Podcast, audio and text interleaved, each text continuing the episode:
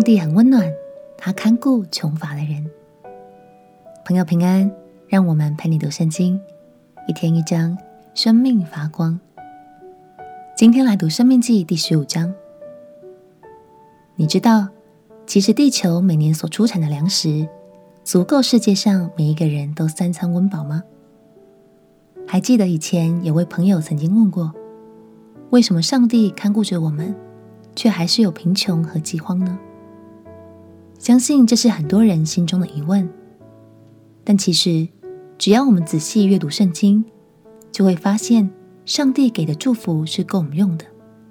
他也早已教导我们要懂得宽待他人，并且乐意分享，这世界就能有智慧地避免许多社会问题哦。这一章虽然是特别针对金钱借贷上的处理方式，但相信这其中的心意，就是要教导我们凡事都要爱人如己。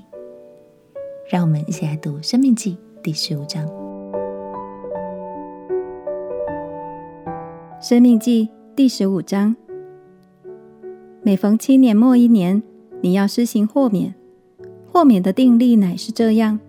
凡债主要把所借给邻舍的豁免了，不可向邻舍和弟兄追讨，因为耶和华的豁免年已经宣告了。若借给外邦人，你可以向他追讨；但借给你弟兄，无论是什么，你要松手豁免了。你若留意听从耶和华你神的话，谨守遵行我今日所吩咐你这一切的命令，就必在你们中间没有穷人了。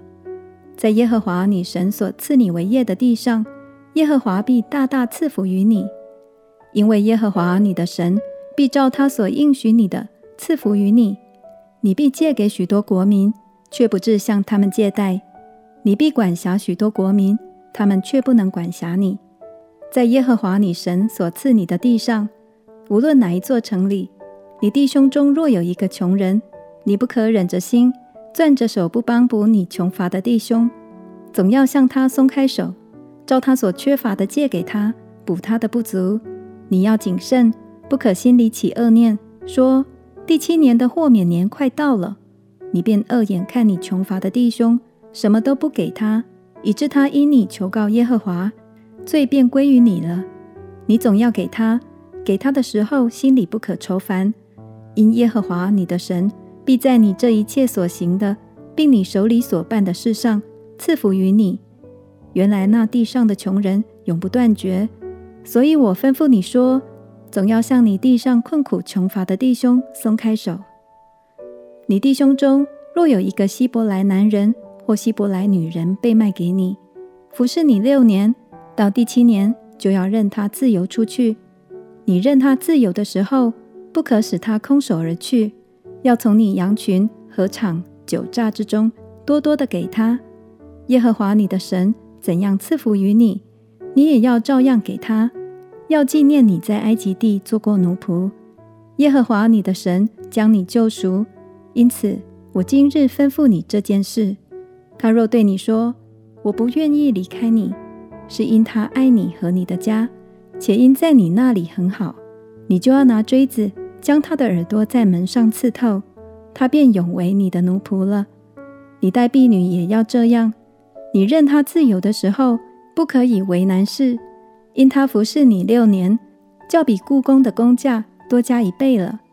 耶和华你的神就必在你所做的一切事上赐福于你。你牛群羊群中头生的，凡是公的，都要分别为圣，归耶和华你的神。牛群中头生的。不可用它耕地，羊群中头生的不可剪毛。这头生的，你和你的家属每年要在耶和华所选择的地方，在耶和华你神面前吃。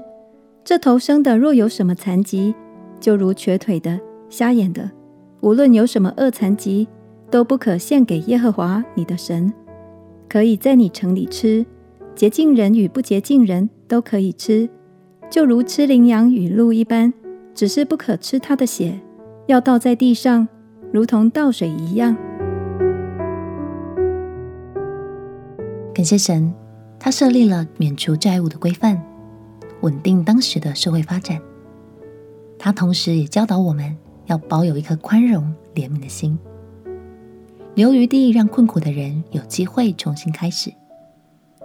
这就像是耶稣给我们的爱一样，鼓励你，让我们学习神温柔无比的心，在能力所及的范围内，宽以待人，多多站在他人角度来设想，相信这样的一颗心，真的可以为世界带来改变，也能让人真实的感受到，心中有耶稣的人真的好棒。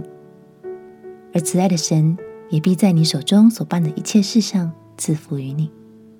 我们一起来祷告：